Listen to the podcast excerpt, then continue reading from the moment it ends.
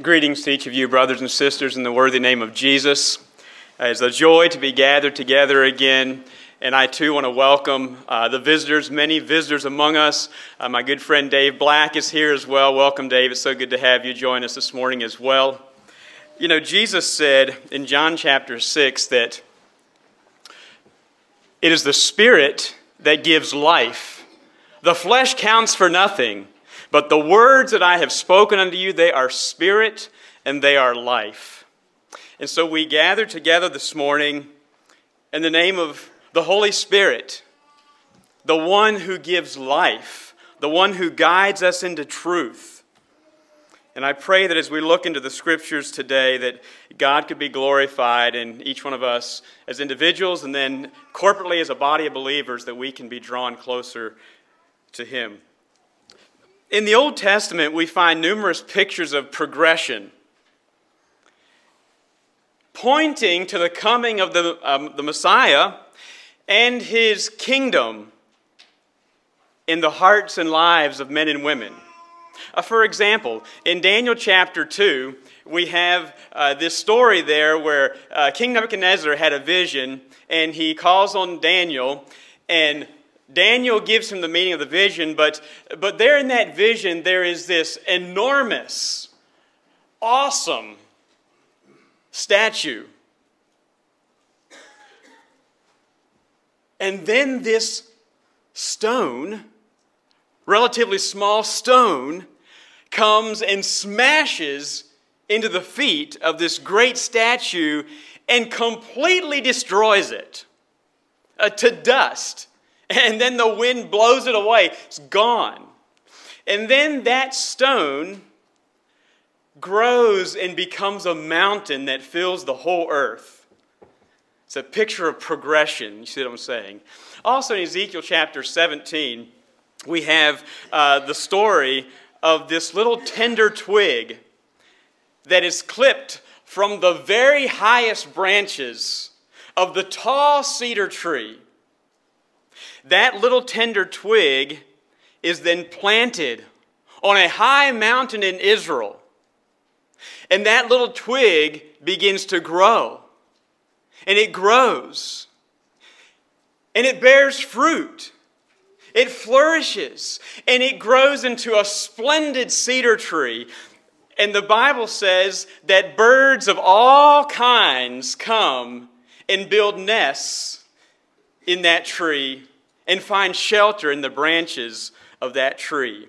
It's a picture of progression. And I say it speaks of a coming Messiah. It speaks of his kingdom in the hearts and lives of men and women.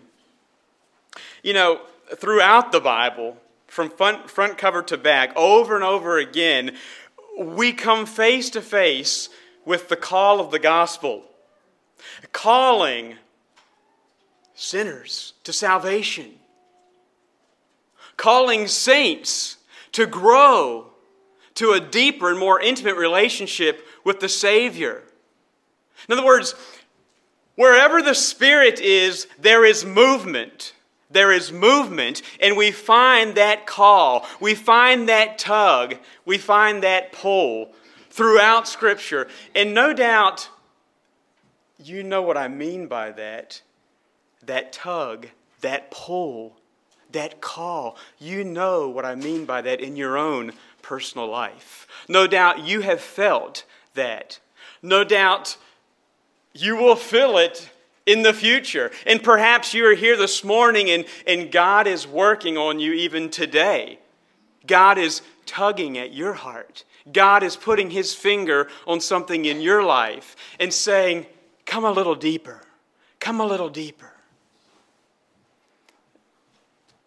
When I reflect on this call to go deeper and how it has worked out in my life, I think of various things, but I often think back to the year 2011. I was just a 30 year old man, had a beautiful wife and three little boys, managed a business, owned a house and five acres out in the country, had a pickup truck and a Dodge minivan, sang with the men's quartet for 10 years. I mean, could life get any better? Life was wonderful. And yet, throughout that year, God was putting his finger on two things specifically in my life. God was putting his finger on my music, some of my music tastes. No, Josh Good hasn't always got that right. He was putting his finger on that. I had a stash of music that I had had from my younger years that I had a hard time parting with. And although it wasn't anti God in the violent kind of way, you could say, yet it was fleshly music. It was music that, that sort of defined a little bit who I was at the time, and it sort of was a part of me, and it was hard to let go. And God was putting his finger on that, and some of that came through the loving admonition of my dear wife. And others just came through the Lord speaking to me, perhaps in other ways. That was one thing the Lord was putting his finger on. There's another thing the Lord was working on in my life, and that was my, my love for hunting. And hunting had become a huge priority in my life, something that I was spending a lot of time in, putting a lot of money into. In fact, I could say it was, it was becoming somewhat of an addiction in my life. And me and my friends, we were, we were on to filming hunts and we were naming deer and we had a list of the deer we're going to shoot and, and we were going out and we were putting a lot of time and energy into that and, and we were filming deer. But throughout that fall, after I missed my sixth deer in just four weeks, it became obvious that the Lord was speaking to me. And I remember walking back to the house after I had bow hunted that late October morning. Walking back to the house, and I met my wife uh, hanging out laundry. And, and I, I, just, I just sort of laughed. I said, honey, the Lord doesn't want me to shoot a deer this year. Something is going on. I'm not sure what's going on, but something's going on. it became obvious to me that, that God had something in store for me, that God wanted me to be more than just a, a big buck hunter. Oh, little did I know at that point what God was doing, but as I look back now, I, I see. God had other plans, and God understood that, that there were things in my life that had to go in order for me to be more useful in the kingdom of God. Maybe the Lord is putting his finger on something in your life. I invite you to Ezekiel 47 for a text this morning. And in this passage, we find another picture of progression. In fact, it's, it's a powerful picture of progress and depth in our spiritual life. In fact, as we read this passage this morning, we will feel the call to go deeper.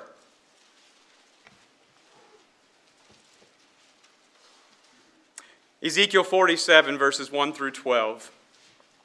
Follow along as I read. Afterward, he brought me again unto the door of the house. Okay, now we're going to stop for just a moment because there's something very important that I've already read, and that is the word he. Okay? Who are we talking about? Well, first of all, this is Ezekiel. Ezekiel is having a vision. But who is the he that is leading him? Well, perhaps it's the angel of the Lord. Perhaps it's perhaps it's none other than the pre-incarnate Jesus Christ. Why do I say that? Well, let's go back to chapter 40, where we see the beginning of this vision. Chapter 40 in verse 3. And let's note who this was. Chapter 40, verse 3. And he brought me thither, that is God, and behold, there was a man whose appearance was like the appearance of brass with a line of flax in his hand and a measuring reed, and he stood in the gate. This is the one Now, the, the reason I say that perhaps it could be none other than the pre incarnate Jesus Christ is because this description is very similar to the description that we find in Daniel chapter 7, in Revelation chapter 1, where we have this one uh, that comes to Daniel, the Ancient of Days, and we have this one that comes to John on the Isle of Patmos, and they, they are in shining brilliance. I guess we don't know completely. One day we will, perhaps.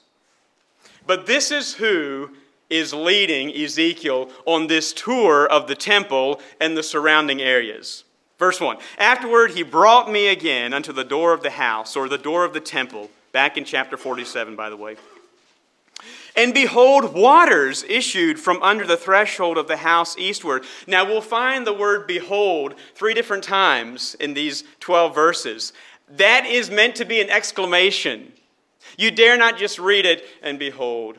No, and behold, Ezekiel is exclaiming, like this is something unusual. Wow, I can't do you see that? It's that it's that reaction. Behold, waters issued out from under the threshold of the house or the temple eastward for the forefront of the house stood toward the east, and the waters came down from under the right side of the house at the south side of the altar.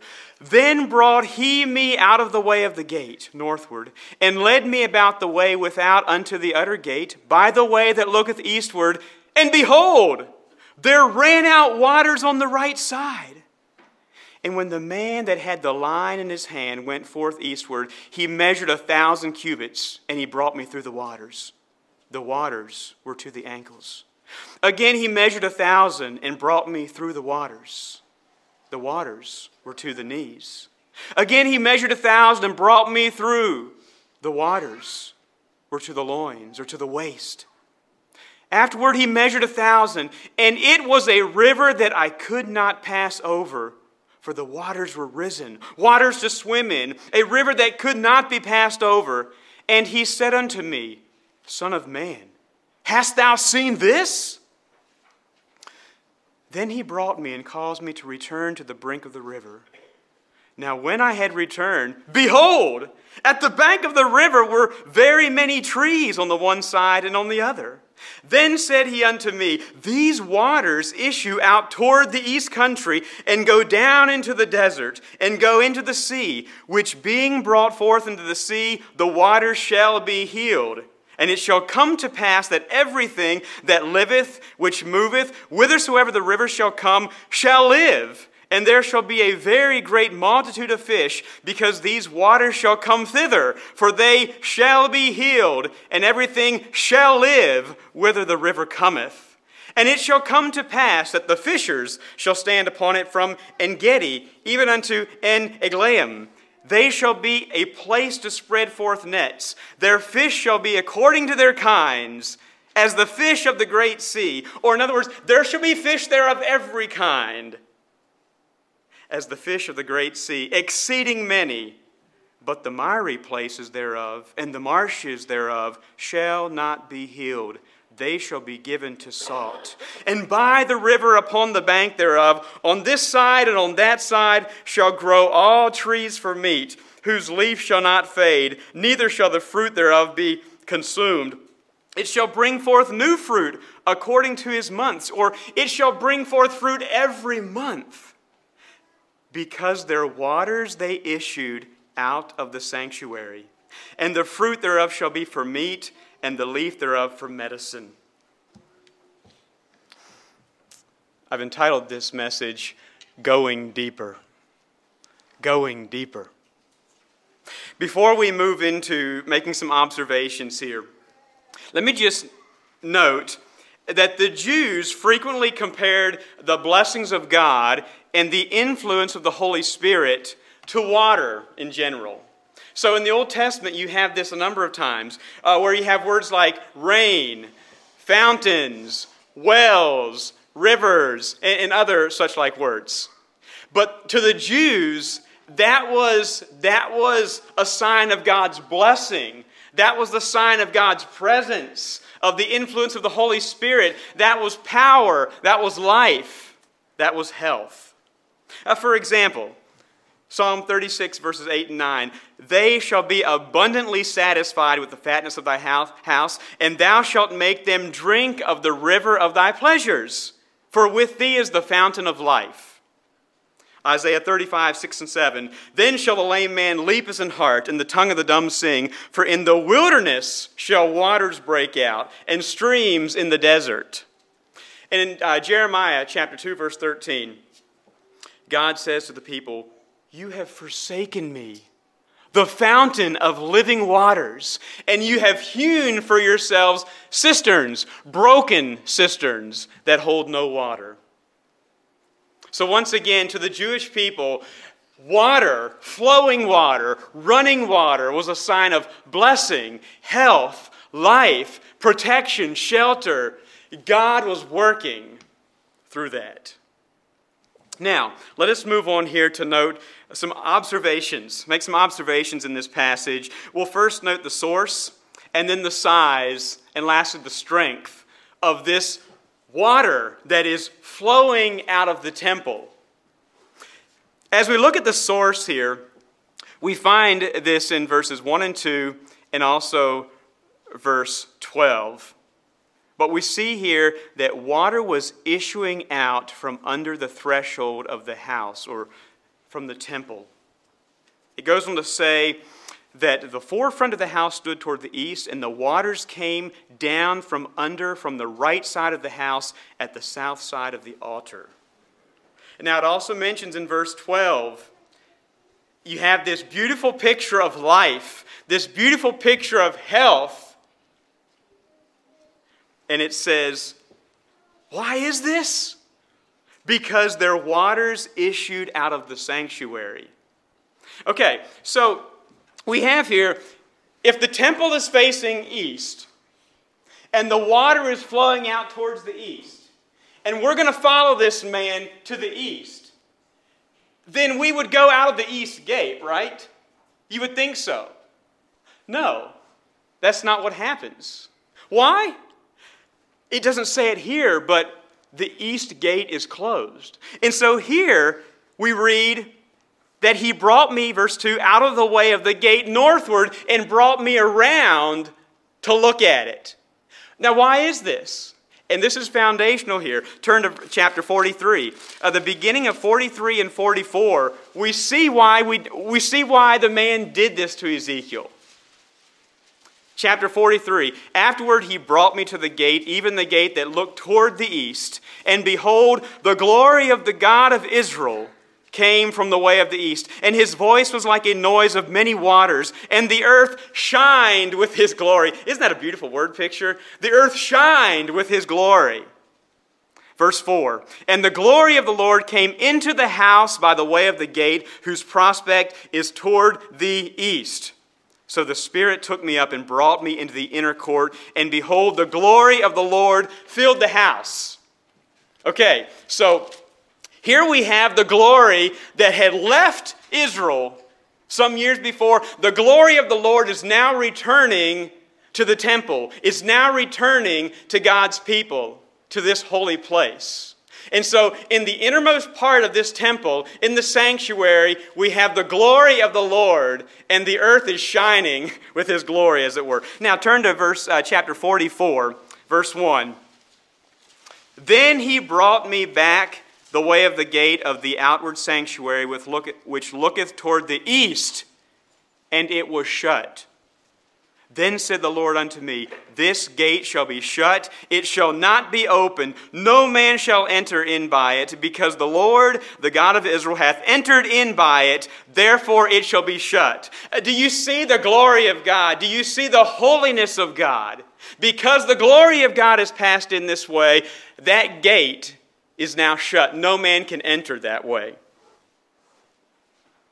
Verse 3 It is for the prince the prince, he shall sit in it to eat bread before the Lord. He shall enter by the way of the porch of that gate, and shall go out by the way of the same. Then brought he me the way of the north gate before the Lord, and I looked, and behold, the glory of the Lord filled the house of the Lord, and I fell upon my face. So there you have it. The glory of the Lord has been restored to the temple, to the innermost sanctuary. We're talking here about the source. Where is this water flowing out from? Dear people, this water is flowing from that innermost sanctuary, none other than the Holy of Holies, the place where the presence of God is, where the glory of God is. That is where this water is trickling forth from. I also want us to note, before we move on to look at the size of this, that this water was rising near the altar of sacrifice. It was flowing from that innermost sanctuary, from the presence of God Himself. And it was then trickling past the altar of sacrifice, the place where repentance was made. We won't go into all that symbolism right now, but just ponder that. That is at the beginning, and now we're moving on out. Now, let's notice here the size of this water. Verse 2 says, There ran out waters on the right side. That ran out literally means it trickled forth. Okay, now when you think of something trickling, when you think of water trickling forth, it is a very small term. Okay? It's not running, it's not gushing, it's not flowing, it's just trickling. Hey, honey, we have a leak over here. Is it bad? No, it's just trickling. Okay, I'll get to it in a little. While. You know, it's that type of thing. It shows how small this was. And that's important because you know how the story ends. But the water is just trickling forth from this innermost sanctuary. And then we notice how that it gets increasingly deeper as it moves further and further east. This water gets increasingly deeper until it becomes a mighty river. In fact, verse 5 says there, it's a river that is so deep, so large, Ezekiel said, I could not pass over. He says that twice. It could not be passed over. This river is impassable, but you notice that it started as a small trickle. Now, the width isn't specified, but the word pictures imply that the width becomes significant. It implies that. Because we have this river that has banks. And, and this river has trees on either side. And this river is large enough that it couldn't be passed over. I mean, to Ezekiel in the flesh, as he looked at that from a human perspective, he, human perspective, he's like, I cannot get across that. Impossible. And so it implies that not only was it deep, but it was wide as well. Now, what about the length of this water? Well, verse 8 says that these waters issue out toward the east country and go down into the desert and go into the sea. And we'll, we'll look at that just a, in a bit. But this is not just a small, a small river that just lasts for a little bit, but this river has some length to it. I want you to notice something else about the source and the size of this water. This water increases from just a trickling stream to a mighty river not by the help of any other side streams at all, but, but it's supplied solely from that sacred source in the temple. You see, that's, that's unique from our perspective. As we think about rivers, we think about mighty rivers in, in our world today. We think of how others little streams come in and feed it and feed it. So we have a source, and then that source uh, starts going downstream, and then others feed it, and others feed it, and others feed it, and run off, and it gets larger and larger until it's a mighty river. Not so with this one. There was no other source. There was no other side streams that fed into this. Everything was supplied by the source, the sacred source, flowing out of the innermost sanctuary. Now, let's notice the strength. And when I say the strength, I'm talking about the properties of this water and the effects that this water had. Uh, so we're going to see this in verses 8 through 12. But we note here in verse 8 that this water is flowing east, down into the desert. Or some, some versions might say, say flowing down into the Arabah, uh, the Jordan Valley, the Great Rift. This is where this, this water is flowing. But it doesn't stop there. It continues to flow. Where is it going to? It's going to the sea. So, do you know what sea it is? It's the Dead Sea. This water is flowing to the Dead Sea. Now, think for a moment about the Dead Sea. The Dead Sea is a large body of salt water. The Dead Sea has no outlet. Uh, water continues to come in, but there's no water going out. And so the water is stagnant. There's no movement. Eh, but in addition to that, as the water evaporates, as water does, the salt doesn't.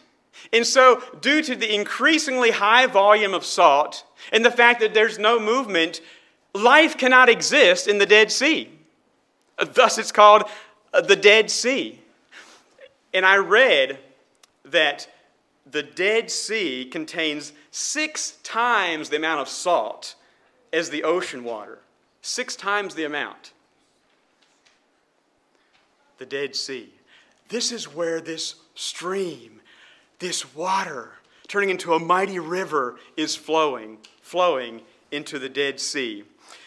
The scripture here says that when this water that issues out of the temple, when this water flows into the Dead Sea, verse 8, the waters shall be healed. Or, in other words, the waters of the Dead Sea shall be made fresh.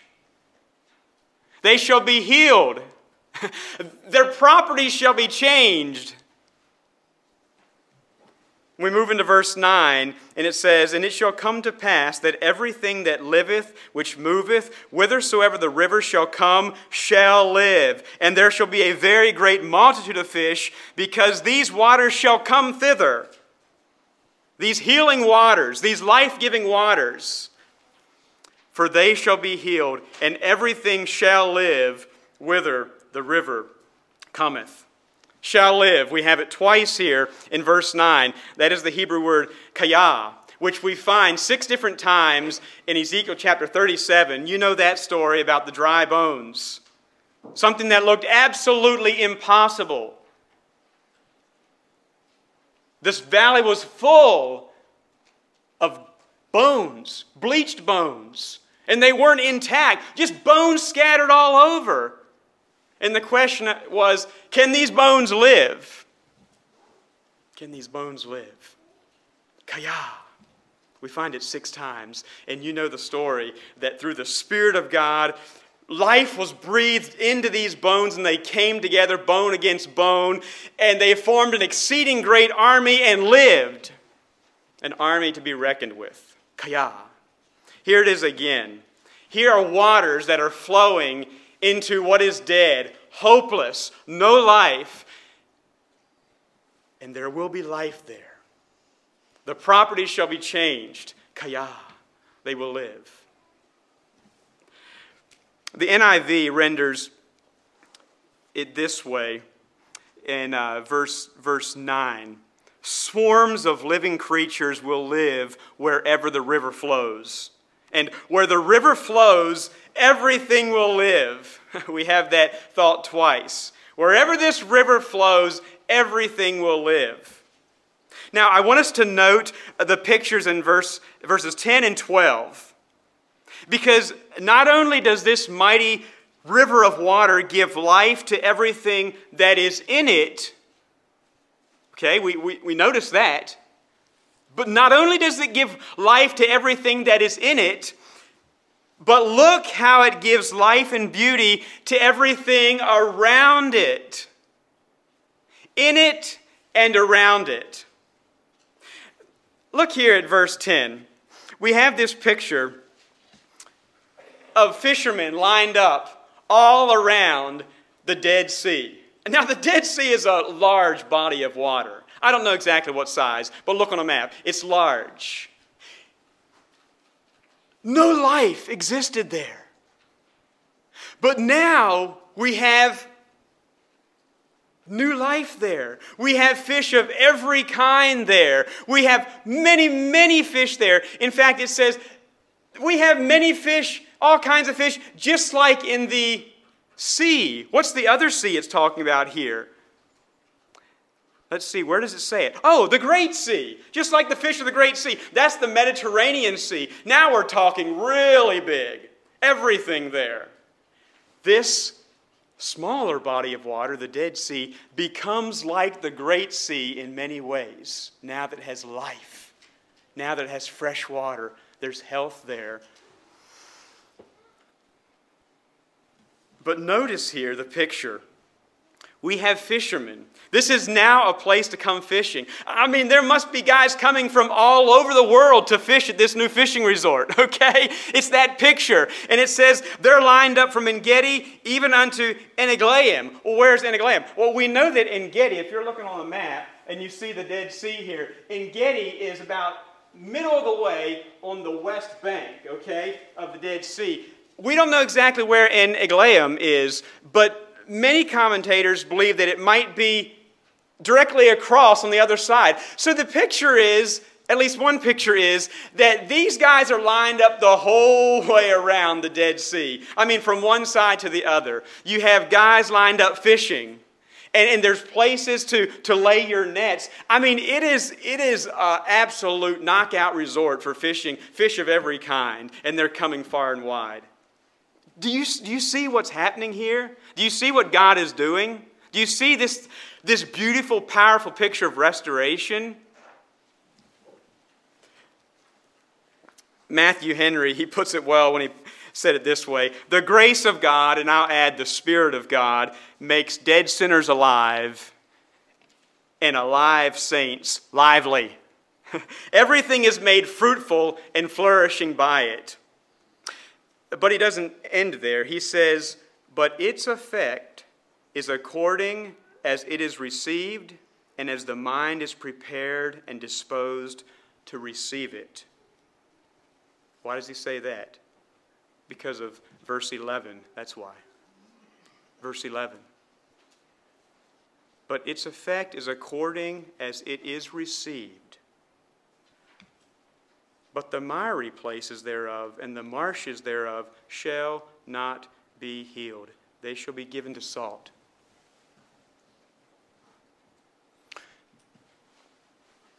Everything, everyone that is in the flow of this river of water of life lives, is beautified, experiences power, health. You have to be in the flow of this water, and everything around it experiences beauty and life. You get out of that flow of water, you move into the swamp, you move into the miry clay into the marsh where there's no water flowing. That speaks of a place that is unproductive. It speaks of a place that is speaks of judgment. Actually, in the Old Testament, when we have this word salt, and we look up salt in the Old Testament, it often has with it the, the context of judgment. Think of Lot's wife. She became a pillar of salt. Judgment. Why? Okay, you know why. It's that context. And here we have it again miry places, swampy land, no, no flow of water. You're outside of the flow of life, of power, Holy Spirit presence and protection. Your life is given to salt. There's death there the, the properties are not there to sustain life. I have to, to reflect on, on two other parallel passages. And, the one is Psalm 1, where you know how it goes. But his delight is in the law of the Lord, and in his law doth he meditate day and night. That's the basis. And he shall be as a tree planted by the rivers of water that bringeth forth his fruit in the season. His leaf also shall not wither, and whatsoever he doeth shall prosper. Okay? It's a very similar picture to right here. This is a person that is grounded and delighting in his relationship with God. He's feasting on the Word. And flowing out of that is a beautiful picture of life and health and strength, prosperity in many ways. But also, turn to Jeremiah 17. Here's another one Jeremiah chapter 17. It's a very similar picture. Uh, starting at verse 5.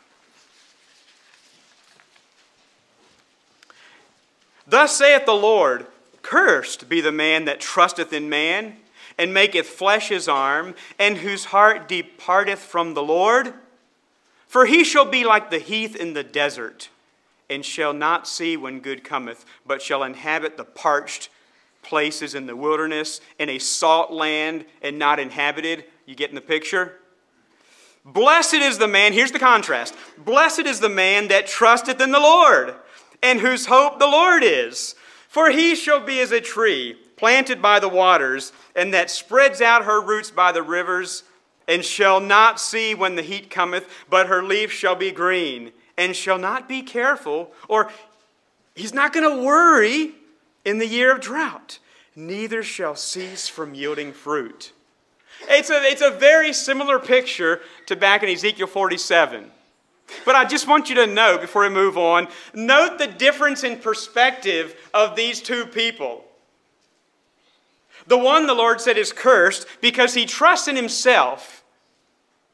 He looks to himself and not to the Lord. And it goes on to say in verse 6 that he will not even see good that comes. He will not even see when good comes. Look at his perspective. When good comes, he doesn't even see it. He doesn't even appreciate it. He doesn't even give God thanks for it. He probably just says, It's about time. I've worked for that. Uh uh-uh, they don't even notice it. But look at verse 8. Look at the change in perspective. Look at the contrast. This person who trusts in the Lord, whose hope the Lord is, they shall not see when heat cometh. you know, the Lord is blessing them. Their perspective is on the Lord, what the Lord is doing, the Lord's life and health and goodness. And, and that's where their, their perspective is, and that's what their focus is at. And so when bad times come, they don't worry about it because they're trusting the Lord. And so the one doesn't see good, the other doesn't see bad. And that just challenges me. Uh, where is my perspective? Where is my focus in the midst of life? It has everything to do with where your hope is, where your trust is. Now, let's, let's go back to our passage here in Ezekiel 47, and let, let's make application uh, for us today. We've looked at some, some of the literal aspects of this passage. We've made some observations. Let's now make some applications for us today. I guess you realize that this living stream of water that flows from the sanctuary in the temple, that is continually growing deeper and wider, and that is filling every place where it flows with life and health, represents the presence and the blessing of God and represents the life giving power of the Holy Spirit. Once again, wherever the Spirit is, there is movement. There is movement. And I am confident, dear people, that God wants to take us to a deeper place in our relationship with Him this year. I'm confident that He wants to take me to a deeper place. I believe He wants to take each of you individually to a deeper place. And therefore, I think He wants to take our congregation to a deeper place in our relationship with Him, in our intimacy with Him this year. Why do I believe so? Because that is the call of the gospel, and that is the nature of the Holy Spirit. Where the Spirit is, there is movement. God is all about saving sinners, God is all about sanctifying saints. He has a work for us to do. He has a way of preparing us for the next thing. He has a way of, of sharpening us and honing us and molding us so that we're more useful. And as long as we're in these bodies on this side of heaven, there will always be areas to grow. There will always be amounts of growth that are necessary. And yet, many people stiff arm the loving call of the Holy Spirit. Many people stiff arm that loving call. I believe today that too many Christians are just right content to be loafing around the altar of their initial experience. Too many church members today are just, just fine with splashing around in ankle deep water because they feel safe there. They feel comfortable there. They don't feel overly stretched there. They feel within their little box. You see what I'm saying? Uh, they can still feel the ground. And yet, God is calling every one of us to go deeper with Him. Why does this scare us? I speak for myself. Why does this scare me? When I sense that God wants me to get to a deeper place in my relationship with Him, why do I tend to resist that? Why does that scare me? Why do we uh, often stubbornly resist this loving, soft voice? Why do we often resist His gentle nudging? It's because we don't fully trust Him. You see, here it is the deeper we go, the less we are in control. And he's saying, Come deeper, come deeper. Come to the ankle deep water. Come to that ankle deep experience. Yeah, I can do that. What about to the knees? Probably. What about to the waist? Maybe. Now let me take you into water over your head. I don't think so. I don't think I can do that. In fact, I'm pretty sure I can't. I, am not sure I'm going to make it through that. You see, as long as we can feel the ground, as long as we can figure it out, when God brings those situations into our lives, eh, when God brings that call into our life, when we are faced with the call of the gospel to move to deeper water, as it were, if we can figure it out, if we can see our way clear, if we can see how it's going to end up, then, then we're, we're ready to trust. Then we'll say, okay, I'll go through. But when we can't see our way clear, when we can't figure it out, then we hesitate, then we stumble. We're not sure if we're going to make it. So we just stay where it's most comfortable and too often, dear people, that's just in that ankle deep water. Ankle deep water, splashing around that initial place of experience. Let me just remind you this morning that we serve a faithful God. A God that is able, as Paul wrote, to do exceeding abundantly above all that we could ask or think. Uh, we serve a God that will bring us through and yes, even through those situations that look absolutely overwhelming, those situations that look absolutely impossible, we serve a God that will bring us through. Notice that in these verses once again. Three times Ezekiel said, This man brought him through. He brought him through. And I hearken back again uh, to chapter 37, where we have the story of the dry bones. And, and as I mentioned in that chapter, and then in this chapter as well, they're very similar in the way that there is a picture of hopelessness. There's a picture of impossibility. There's a picture of something that you cannot wrap your mind around. And then there is a question Can these bones live? Now, Ezekiel was a priest. Ezekiel had, had seen lives restored. He had seen dead things come alive. He had seen relationships been made right. He had seen a lot of amazing things in his work among people and in the temple. But when God asked him, Can these bones live? he wasn't sure what to say. And I, I think he was between a rock and a hard place where, where his spirit wanted to say, Yes. But in his flesh, he was like, Ain't no way. And, and so what he just, he said, O Lord, thou knowest.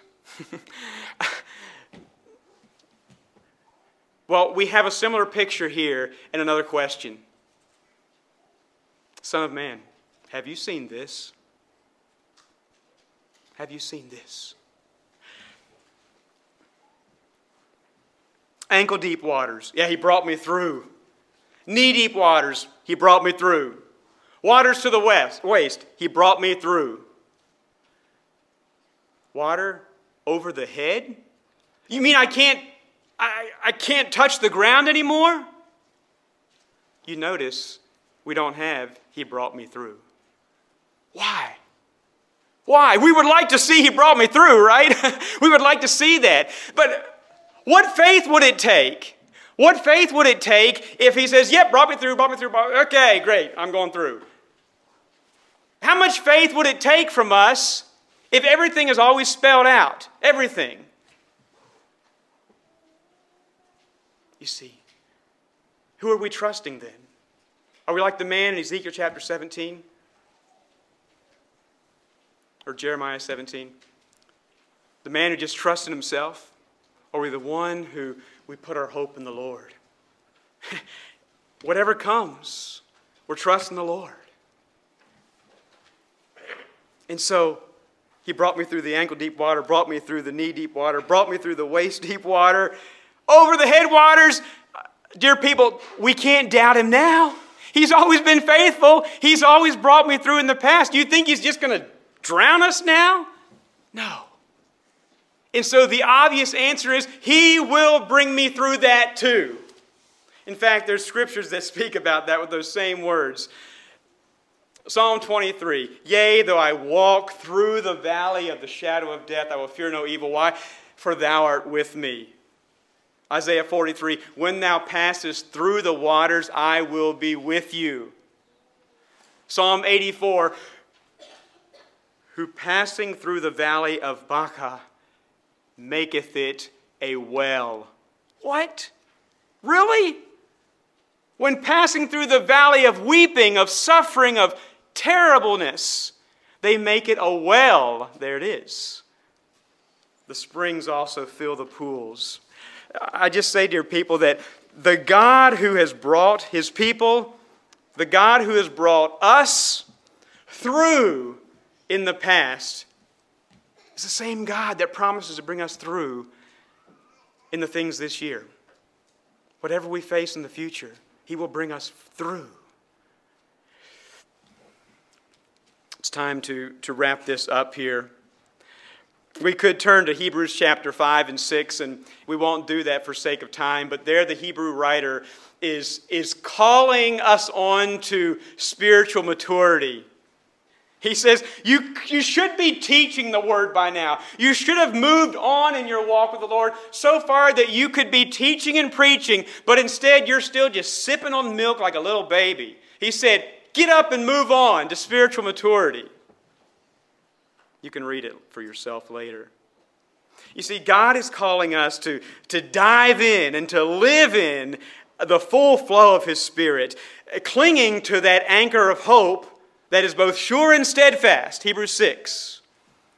Only then, dear people, uh, can we experience His mighty power flowing through our lives and impacting our, our world and our relationships for Jesus Christ. You see, it's something that is flowing within us, coming out of the presence of God Himself, flowing in us, bubbling up, and beautifying our world for Jesus Christ. Jesus told the woman at the well, The water that I shall give thee shall be in you a well of water springing up into everlasting life. That is the thought of an artesian well that is way deep down but it, it bubbles up to the surface by natural pressure. And that's what Jesus was talking about. He said, The water that I I place within you the water that you drink of, that eternal water, shall be like that artesian well that just bubbles up and bubbles over and bubbles over, bringing beauty not only to your life, but to those around you. Well, let me just wrap it up with this. Jerusalem, I understand, is the only great city in the ancient world that wasn't located on a river. Why is this? You see, back in that day, a dependable water supply was absolutely essential to life and protection. Why didn't Jerusalem have that? What was the difference about Jerusalem? Well, I'll tell you the difference. Jerusalem was the city of the great king. And God had often told his people, in essence, you need to believe my word and obey me. You need to keep your eyes on me. I'm going to fight your battles. You just trust me. I'm going to go before you. I'm going to fight your battles. And so their life and their protection flowed from within them, you could say. It came from within them. It wasn't dependent on some outside source. And as long as those people kept their focus on God, as long as they allowed Him uh, to truly be their Savior, as long as they truly allowed Him to, to, to fight for them, they won every battle.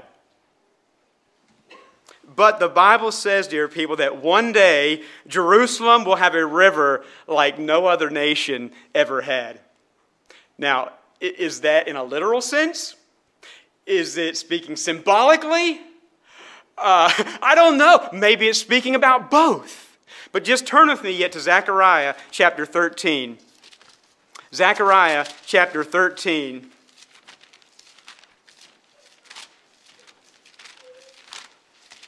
And it speaks about in that day, in that day. What does it say? Zechariah 13, verse 1.